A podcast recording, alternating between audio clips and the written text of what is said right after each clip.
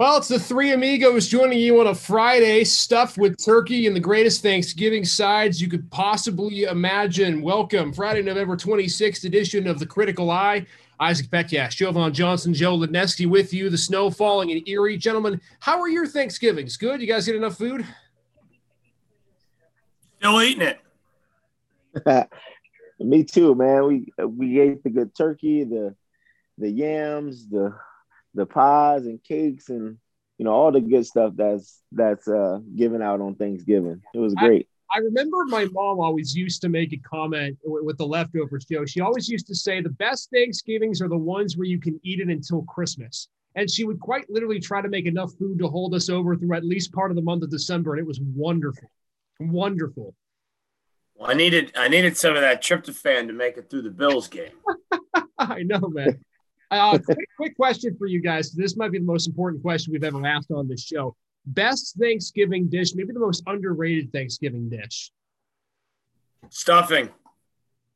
I'm gonna have to go with with Joe on that one. The stuffing is amazing, man. That's definitely the most underrated in my book. Oh yeah, and it's amazing because the the scale the scale of being good and being bad.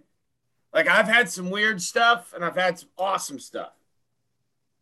Yeah, like I, am actually in agreement with you guys. I think the stuffing's the best. My uh, my mother-in-law, we were at their house yesterday. She made what I think is the best stuffing I've ever had. She was like a sausage stuffing, homemade. You you can't go wrong with that. I mean, that's that to me. I could eat that by the plateful, uh, and I and I did. So if uh, my speech is a little slurred today, it's not because I was drinking up. It's because I was eating up. So uh, now let me. I can ask you a question. A serious question. Yeah, yeah.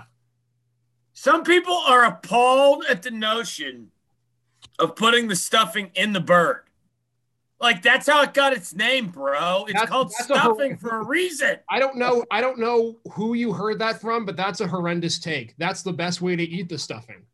I, I saw I've, that. I've, I've, actually never had it that way. Actually. Oh, you have really? to move on. Next year, you I've have ne- to. It's the best. I've never had it that way, man. I've never had it. I, I might need to try it.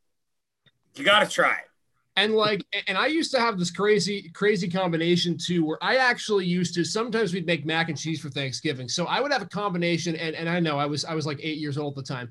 I would have stuffing mashed potatoes and mac and cheese. And it was like the greatest weird casserole i've ever had in my life. I don't know it just went, worked well together i thought.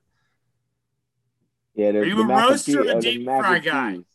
on the turkey I see. We actually had deep fried yesterday. It was my wife's birthday. She requested it. So um, the the deep fried I think is very very good. I think if you get the roast turkey right though, it's hard to go wrong with that. I, I don't think you can go wrong either way. I just think you have to cook it well. Yeah, you gotta you gotta make sure you marinate those juices. Pour the juices back on top of that roast turkey, and it's pretty good. I, I've I've yet to I've tried it, but I've yet to try to make a fried turkey yet. I want to try that. I, I thought about buying the the fryer for it, but I didn't do it. It's good, man. Ask for that on Christmas list. Make it next year. It's, it's a good call. So glad Thanksgivings went well for the three of us. The Thanksgiving also went well for the Buffalo Bills last night as they are question mark back to form. They take down the New Orleans Saints in the Superdome 31 to 6. Josh Allen, despite two early interceptions, throws four touchdowns, goes 20, 23 of 28 for 260 yards. Stefon Diggs has a touchdown catch for the third game in a row, seven catches, 74 through the air. Uh, Buffalo did what they do. Their defense played well. They were rolling when they when they play well. Their defense is rolling. They're stopping the run. Josh Allen's throwing touchdowns, and their running game is horrendous. Guys, you know, last night uh, the the Bills looked impressive. Uh, I'll give them that. It's not easy to go into the Superdome and win against any Saints team, even albeit Trevor Siemian is the quarterback. But I don't necessarily know if last night's game really told me much more about the Bills that I didn't already know. They've got a great passing game. Like I said, when they're rolling, their defense is unstoppable. They held the Saints running game to less than 50 yards the entire contest, but they still can't run the ball. I mean, I, I really don't know. I was watching last night and I was thinking to myself, this looks like every other cookie cutter Buffalo Bills win. And I'm not sure I know much more about them. What do you guys say? That game taught me nothing. I watched. That's the second straight week in a row that I watched the Saints beginning to end, and uh, the, the the verdict is is they stink. Uh, the Eagles lit them up the week before. Um, I'm not I'm not ready to. My my opinion on Buffalo is not honestly changed. Uh, you know, they still have their warts, they still have their potential, but I don't feel any better or worse about the Bills after that game. I I mean, I do feel bad for the Saints fans. Um, you know, obviously not quite as bad as a Lions fan, but boy, they stink. That's all there is to it. And I mean, they're and their best their best player, that that little dude Jovan, I guess, is uh facing DUI charges, and he may miss. I mean, the Saints legit may not win another game. Yeah, the Saints the Saints are, are are on a roller coaster right now. They they're all over the place, and I don't I don't really know if they're going to be able to to you know survive the storm, so to speak. But the Bills, in my opinion, they didn't do what I expected them to do starting out that game. The first half, I think this game was a tale of two halves. The first, the first half, they were the Bills that everybody knows, the ones that won't run the ball, the ones that turn it over and they lose games because of it, and they only had ten points at half. Uh, I, I was kind of scared going into the second half as to what was going to be the outcome of the game. The second half, though, the Bills really impressed me. They they ran the ball, they opened up the passing game, they did more of what I expect them to do to be a Super Bowl contender. So, you know, I think they had two different teams on display. If they can do what they did in the second half throughout an entire football game, I think they'd be pretty pretty darn good. But if they refuse, again, they still refuse to run the football. And, you know, they they did put an emphasis on it. They ended the game with Singletary having 15 carries and Breida having nine. So I mean that that's more carries than they've had, I guess, in about the last five six weeks in the running game. Um, so I'm I'm excited to see how they continue to try to build off of that because that's what they're going to need for for the playoffs. Guys, I just want to make a quick point here, and if I'm Sean McDermott, I would really look long and hard at this. I I think Matt Breida is currently your number one back. I think he's I think he has become more versatile than Devin Singletary. He can catch the football. This is the second straight game he's had a reception touchdown. He looks to me like a more elusive back who sees the field better, right? I mean, we, I think I look at Devin Singletary. Yeah, the guy has speed, but I think he's more of a downhill runner. You don't see him make many cuts. A- am I wrong in saying that that Matt Breida, in in my opinion, or at least from what I can see in the field, is in, in, the way I see it, the number one back for Buffalo, because I just think he does more. I think he does more with less than guys like Devin Singletary or Zach Moss, who was a healthy scratch last night. Well, it certainly tells you he's definitely number two because Moss wasn't even there, wasn't even uh, active last night. You know, I, I tell you what, you know, I look at, you know, I look at Zach Moss, you know, very similar to, to Kalen Ballage, Jovan, and be like, you know, those dudes were so good in college. I mean, it, it's amazing to me that Zach Moss. Now I understand last year he had injuries, but you know this year, and I predicted last year he'd be the rookie of the year. I mean, I was that high on him. Like I don't understand how you can be that bad, you know, comparative to how good you were in college, and then you see a lot of other dudes that you've never heard of, you know, coming out and you know being you know better than average backs in the league. I just I don't. Is it is it mental? With with Moss, but I mean to be a healthy scratch, you know what was he a second round pick last year? Well, I, I almost think, and Jovan, you can weigh in on this. I, I, almost think it's the type of team, the type of scheme you play in, right? I, I mean, you you look at a guy like, like let's say Derrick Henry or even Jonathan Taylor, two guys that took him a couple years to get going. We know how well Taylor ran the ball. The Bills know how well Taylor ran the ball. These are run first teams. And I think what we learned last year with Buffalo while they were going on their run, this is a this is a throw the ball first team, and it's not it's not one of those teams. I, I, let's, eh, for example, I mean, I take a look at yesterday's game between the the Lions and the Bears. The Lions started out the game with three consecutive passing plays that were all dump offs to DeAndre Swift. I, I think the Lions probably win that game if Swift doesn't get hurt throughout the middle of the second quarter. But there are teams that are passing teams, and there are teams that use the pass as an extension of the run. Screen passes, bubble screens, out routes in the flat to the running back. Buffalo is a down the field, throw the ball football team. And I, when you look at Zach Moss, he was so versatile at Utah because that team was good at running the spread. They were good at being able to find him in open space. I don't know if Buffalo's game is that. I don't know if Josh Allen, I mean, we've seen consistently Josh Allen would rather tuck the football and run than dump it down to a Singletary or Zach Moss. These guys don't get catches that often. I mean, is, is that, Jovan, do, do you think that could potentially be part of it? Is the scheme for Buffalo? Is that down the field throw? Almost like we're seeing with Kansas City or, or other teams that like to air it out deep.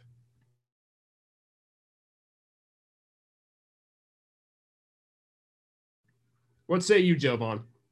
I think he muted himself. Oh yeah, I did. I have my ah! the, the mute gets again. but no, I I think uh, some of these guys in college were featured, so you know they were the center of attention. They were always going to get the ball. You know, we knew they were going to run. They knew they were going to get catches and things of that nature. Uh, but once they get to this next level and understand that the margin of, of, of error in the NFL is very slim. So look, these guys are, are defensive linemen are faster than running backs and and and in the case. So you know the scheme if you have a scheme that's not catered towards running the ball and making sure that the running backs get touches then it's going to be an uphill battle once the playoffs come. You know every every great team that that wins super bowls you know they put an emphasis on the running game. There's no coincidence that Tampa Bay went out and got Leonard Fournette um, you know, a guy that in the fourth quarter they can hand the ball off and, and he's going to get you four or five yards of carry.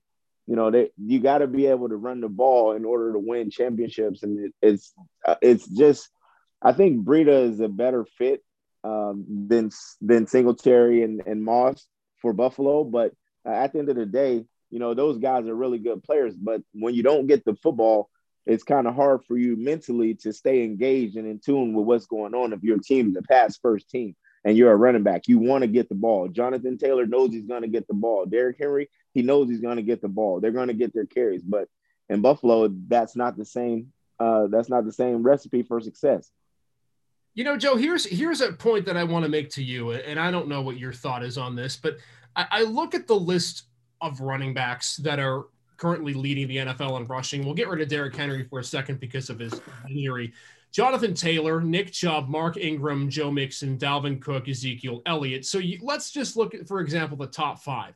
Jonathan Taylor plays with a quarterback. Yes, he's had some success in Carson Wentz, but he's not a flashy, gonna beat you over the top guy. Nick Chubb, we've talked about Baker Mayfield on length. We don't think it's worth paying him. Let's move on. Mark Ingram, well, he would be good with New Orleans, except for the fact that Jameis Winston's now out for the year, and Trevor Siemian, as we saw last night, is a backup quarterback at best. Joe Mixon, how confident are we yet that Joe Burrow is an elite guy? He's only in his first real long season after the injury last year.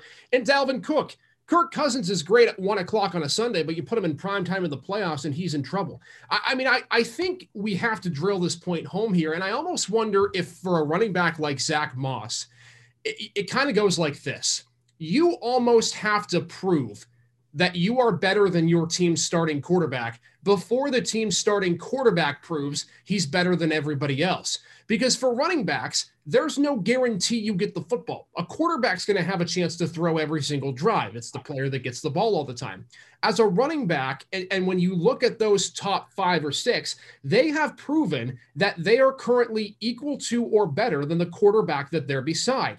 And I don't know if Zach Moss ever got the opportunity to prove that he was better than Josh Allen because that when he came into the league was when Allen was starting to flourish. Uh, what what do you think on that, Joe? I mean, is it is it possible that running backs like Moss, guys coming into the league, have to prove before the quarterback does that they are the best athlete on the field? I feel like we're having a chicken and an egg discussion here. Um, I'm trying to think.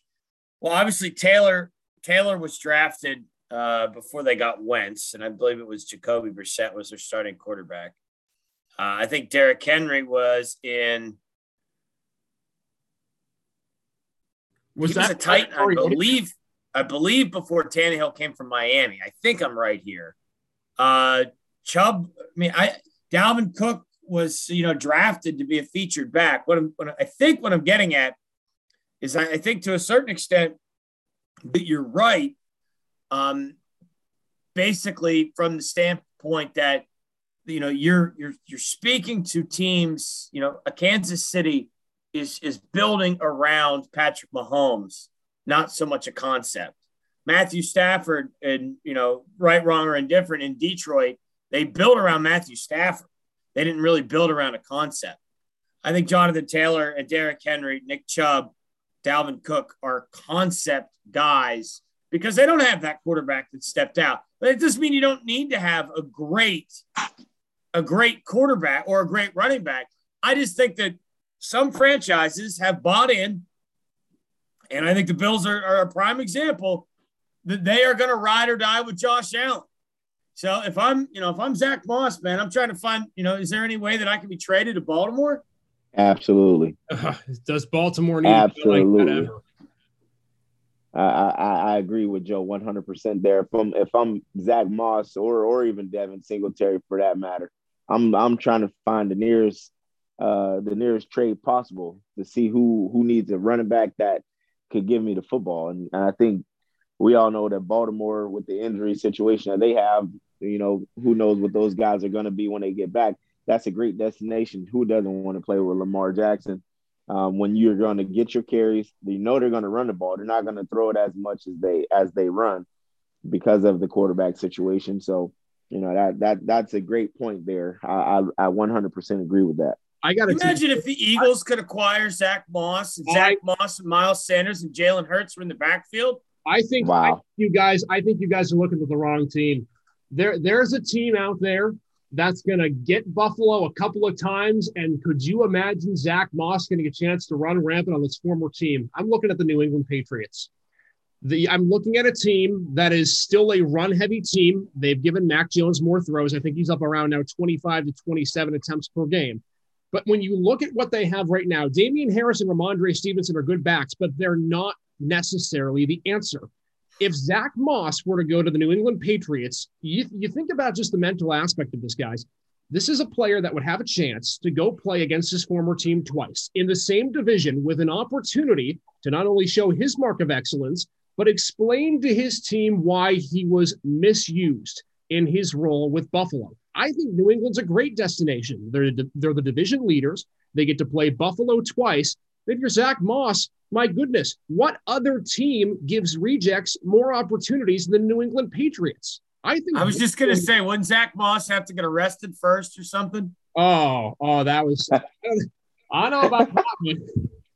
You know, maybe maybe taking a look through binoculars at other teams' practice facilities, but that's a different conversation for a different day. I mean, seriously, new is, is no. I mean, Corey Dillon is the. I mean, Corey Dillon is the greatest resurrection of uh of uh, Bill Belichick's career. Yeah. I mean, who would know who would know who James White is if not for the fact that Bill Belichick gave him the football in almost every single AFC divisional game ever. I mean, I'm old enough to remember 3 years in a row he ran through the Colts, he ran through the Ravens, and whatever other team that was afterwards. James White scored I feel like 3-4 touchdowns a game in the playoffs. Yeah, he's he's a check down king for Tom Brady when he was when when he was with New England. That's the guy that they can lean on uh, in games when it when it's hot hell or high water and they need to play. They can go to James White. That's why they that's why they like him so much. I mean, the guy was arguably could could have won a couple Super Bowl MVP uh, trophies if it weren't for his counterpart Tom Brady. But uh, at the end of the day, you know, being in in New England for a guy like Zach Moss you know, I think he he's a complement to what they have going offensively. He could get, he could really get it done in that offensive scheme. But I, I, do like the two running back tandem that they have in New England right now. I don't, I don't know where where Moss would fit. He'd probably come in and, and be a viable option, but I mean those two running backs are running well for New England, and, and you don't want to mess that up by bringing in a guy like Zach Moss and, and just throwing them in the fold. It'll be interesting. Um, but yeah, I mean, if you're Zach Moss, you're looking to buy the first plane ticket out of Buffalo because he, of course, wasn't used last night. He's been seldom used. Two touchdowns at the beginning of the season. Other than that, his stats have dropped off dramatically. So Buffalo now seven and four. They sit a half game behind, I guess technically tied with New England for the division lead, although the Patriots still get to play on Sunday and they'll play the Tennessee Titans at Gillette Stadium in New England. Uh, so the Bills win. Let's go ahead, guys, and talk a little bit about the Browns and Steelers. Then I want to get into what I think is is the big topic uh, of the day, or one of the big topics of the day. Um, Steelers play the Cincinnati Bengals this week, and this is this is I think a game that could go either way. The the thing that I find very interesting about this football game is how unchanged. I almost feel like Cincinnati has been the most consistent team in the league this year, for better or for worse. Their defense has not missed many starts. Their starting 11 personnel has been on the field for the majority of the season. Their offense kind of is what it is. You're going to get a long touchdown from Ja'Marr Chase. Joe Burrow is going to give you about 250 and two to three touchdowns every single game. Uh, what do you guys make of this game? Because I, I think if you're if you're Pittsburgh here, this is of course a must-win game. Cincinnati of wanting to win two to keep alive in the in the wild card of the division standings. Is there any difference that you guys could see playing out in this game than compared to what happened in week number three? I I think there is going to be a little bit of edge to the Steelers. Um, I don't know if there could be anything more disrespectful said to a professional athlete. Jovan can attest to this, but when when Tyler Boyd, a, a District Seven kid, a, a Pitt Panther, alluded to the fact that the Steelers quit in that, that first game, I'm not I'm not certain there is a lower blow to be had, and I think uh, I think that the Steelers come out and and really really play uh, with their pants on fire. That's going to be a good good game, a great game to be honest, because you know a kid from Pittsburgh that came out and made that statement. You know that that's going to get those guys fired up. They they re- they remember that. I'm sure they didn't forget. You know what was said, and I think going into this game, both teams have something to prove because they haven't played up to par of late. And I think the Steelers are really going to come out on edge because you know they got something to prove, and they they want everybody to know that they're they are who we expect them to be. But it's going to take them to get those guys back off of injury and have you know a full lineup to go out there and, and get it done. And I don't like the defense that they had when they went against uh, the Chargers last week. I didn't I didn't think that the the guys they had on the field were a benefit to their success. No, it was it was brutal, and at least the good news for Pittsburgh this Sunday is it appears that Minkah Fitzpatrick and T.J. Watt are both going to play. They've both been activated, so we'll see if they're able to go on Sunday. If that's the case, you like the Steelers' chances a little bit more. Let's shift quickly to the Cleveland Browns here. Um, Kevin Stefanski just a few moments ago telling reporters Kareem Hunt, Jack Conklin likely to play on Sunday. My gosh, does Cleveland ever need Kareem Hunt back? You talk about a team that's offensively been in distress the last few weeks. This is this is going to be a tough game for Cleveland. They get Baltimore guys. Um, I like the Ravens in this one. I like it close. They, I mean, these teams will play each other in back-to-back games. Cleveland will have a bye week, and then they'll play Baltimore again. Um, I, I want to start with you, Jovan, on this. Is it is it to me? It's a major offense for a team to have to play a divisional opponent two games in a row. I mean, is it does that change the strategy of how you go about game one, knowing you're going to play a team again in game two? I don't think it changed the strategy. I think it gives you an idea going into the game that if you have a, a certain game plan that you want to go out and execute, give or take what happens in the game, then you know that you know you might have to scrap that game plan or you can keep some things from that game plan. It just gives you a, a different way of looking at it to kind of see okay what worked what didn't work and and the team that makes the most adjustments in the in the second game is going to be the team that wins um, the team that wins the first game you know they'll probably stick to the script as far as the game plan goes but it's always tough to play a team back to back we we ran into that a lot in canada uh, in the cfl where you know labor day and and you know they called it the Labor Day Classic, where you play a team one week and then the following week you play that same team, and there's always battles. You know, the first game will be whatever it is, and then the second game will be drastically different. So it's going to be a good testament to see what the coaches are able to dial up and you know how well they can kind of structure their game plans. You know, in in the two games because it's, it's very rare that you get a team back to back in the NFL. Joe, you got anything on the well, I mean, that, what is it? Thirteen players on IR for uh, for the Ravens. Yeah. Uh, I mean, I don't, I don't really like it. It's it's not ideal. It's it's not necessarily good. Uh, it's not good for the end of the year. quite frankly, especially with with two teams, uh, you know, that fancy themselves in the Super Bowl postseason conversation. Because let's be honest, if it's two game sweep, the loser's season's over. Um, you know, it's going to be almost in, impossible to climb out underneath that. Um, you know, they've you know they've changed the way they schedule. Where divisional games are now all in the back end of the season. I get that, but to me, it's unconscionable to have a team play twice in a row in the Browns case because of a bye week. I, I don't I don't like it. I think it's dumb, and it seems contradictory to what uh, the focus was to have all these meaningful divisional games the last weeks of the season. Yeah, and so I guess we'll see uh, Cleveland, Baltimore. That's going to be you talk about three huge weeks for the Browns. Do they need this game ever? And we'll have insight on those two games. NFL End Zone at 11:30 on Sunday. These gentlemen will be in here on Erie News Now on WSEE. All right, let's shift to this, guys. College game. I know this happened earlier in the week, but we have to address it. James Franklin is going to be the new bench boss, or I guess the continuing bench boss, I should say, in PSU for the next 10 years. Franklin signing a 10-year extension earlier this week. Seven and a half million is his base salary. Of course, as we know, though, college coaches get private jets, saunas, and free trips to the golf course nearly every single day. So there will be plenty of insurance policies for Franklin. He is the coach of the Nittany Lions at least through 2031, and a pretty hefty price to buy him out, too, guys. I'm going to admit, I like to root for Penn State. I'm a Penn State fan. I think when James Franklin came to University Park, he was a great proponent of this team's success. But I'm not sure how it is possible to, if you are Sandy Barbour at University Park, to give this guy 10 years with that incentive. Listen, if you're James Franklin, this is great for you.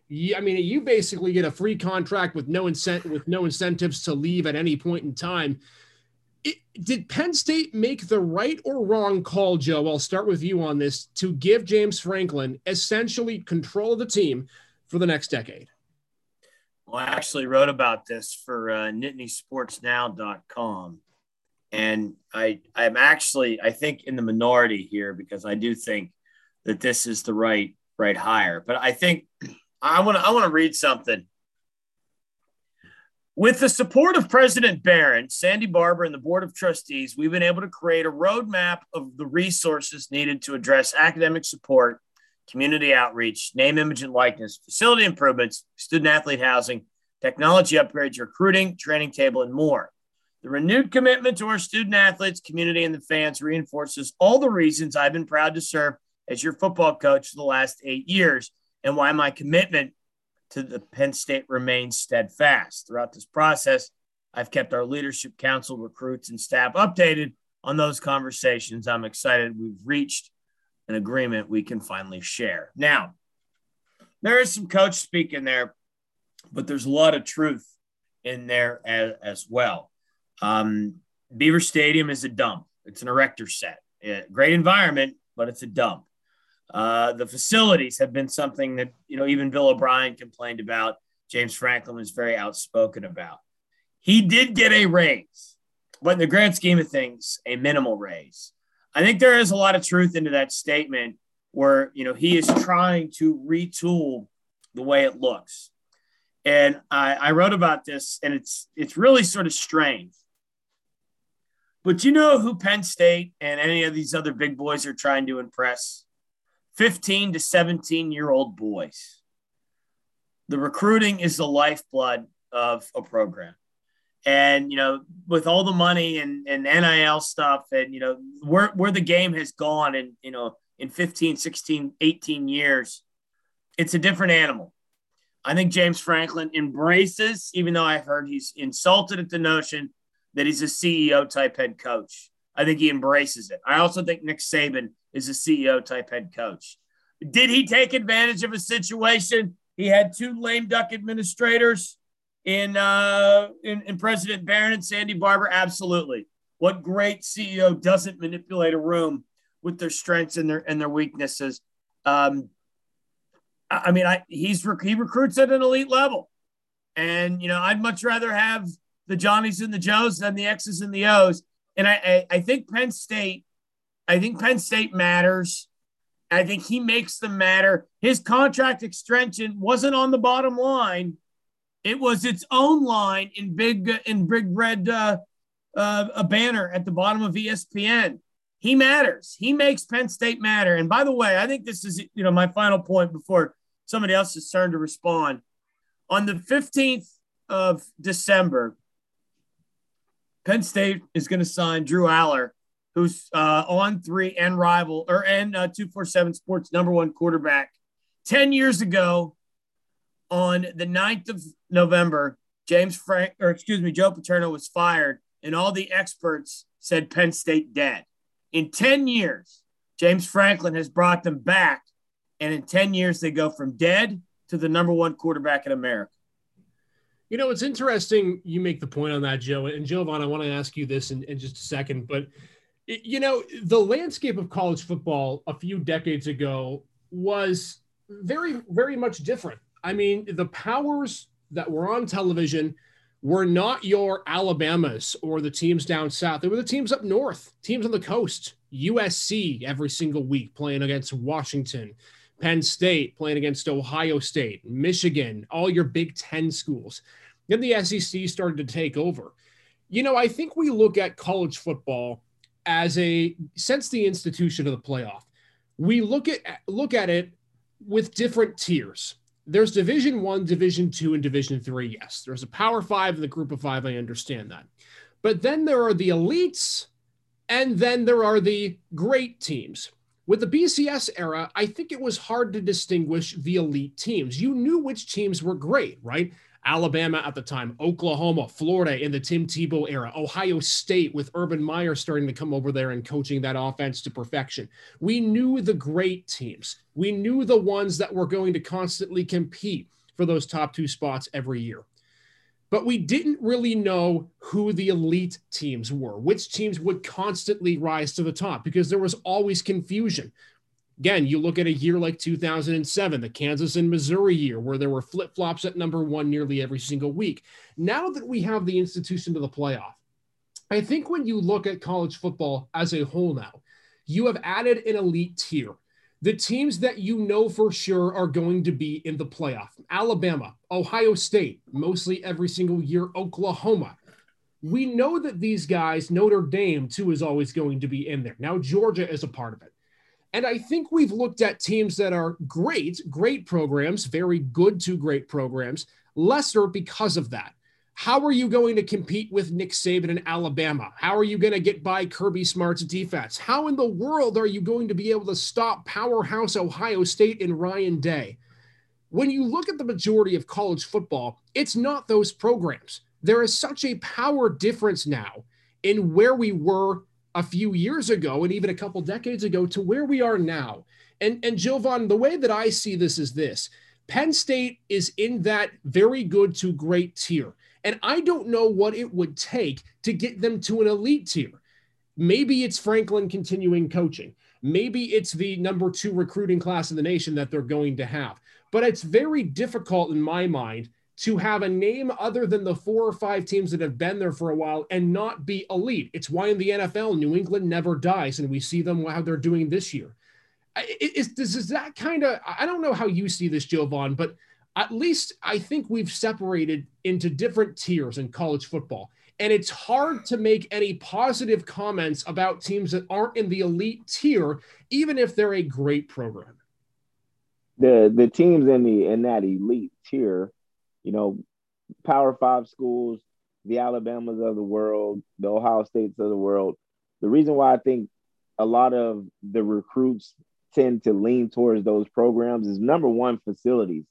You talk about LSU and winning the national championship a few years ago, Alabama consistently in the national scale, Georgia, Penn State. You know, there there are some things that need to change with that uh, facilities management team down there. But you know, Ohio State, Michigan, you know, they're they're always going to get really good football players because of their facilities on campus. When they when a player is 16, 17, 18 years old goes to visit these universities, the first thing they're going to notice is, you know, how well put together the organization is, but also how the facilities look. if you can attract 17 and 18 year old kids with the facilities, they're going to be in awe when they come to your campus. And I think James Franklin has done an outstanding job, given that he's he took over for one of the most legendary names in football history, uh, Joe Paterno.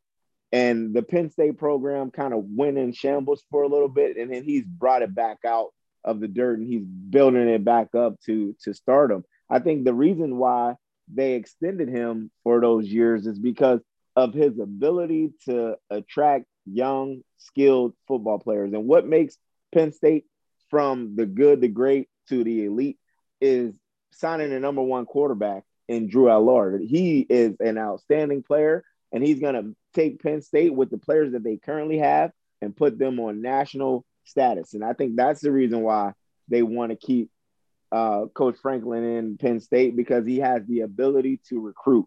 And recruiting is the name of the game. If you can't recruit in college football at Power Five, you're not going you're not going to have success. And to to constantly be in the top one, two, three, top five in recruiting classes um, is what's going to keep you at that national prowess. And I think he's had the he's shown the ability to recruit at a very high level. I mean, you just talk about some of the kids that he's recruited. I mean, the kid from Meadville not too long ago, if it wasn't for uh, the heart uh, incident that he had, he'd be an NFL running back. I mean, the, the man has he has recruited some outstanding football players, and Penn State is on their way back. And I'm I'm I hate to say it, but you know I think they're going to challenge Ohio State for many years to come for the Big Ten. Guys, 30 seconds to go here. I want to ask a quick question. Does Penn State win a national title in the next 10 years? Yes. Jovan? I, I, I mean, I guess it's up, it's up in the air, but I think they, I think they'll have a, a very good chance. Well, I like the optimism from both of you. And listen, again, we know James Franklin's a darn good coach, and that's the question: Can you sign the players to get yourself to a national championship, knowing how pivotal and how big this Big Ten conference really is. All right, great episode today as we go into the weekend. Week number 12, the NFL season commencing on Sunday. We've got the NFL end zone Sunday at 11:30 with these two. And we'll also have a podcast on Monday. It'll be Overreaction Monday. Three high school games this weekend as well. Prep, McDowell, Meadville, all trying to make it to the state semifinals. This is the fun time of the year, folks. Do not go anywhere. We Hope you enjoyed today's episode. And on Monday, it's more back with the Critical Live. Jovan Johnson, Joe Ledneski. I'm Isaac Petcash. Have a great weekend. Enjoy your NFL.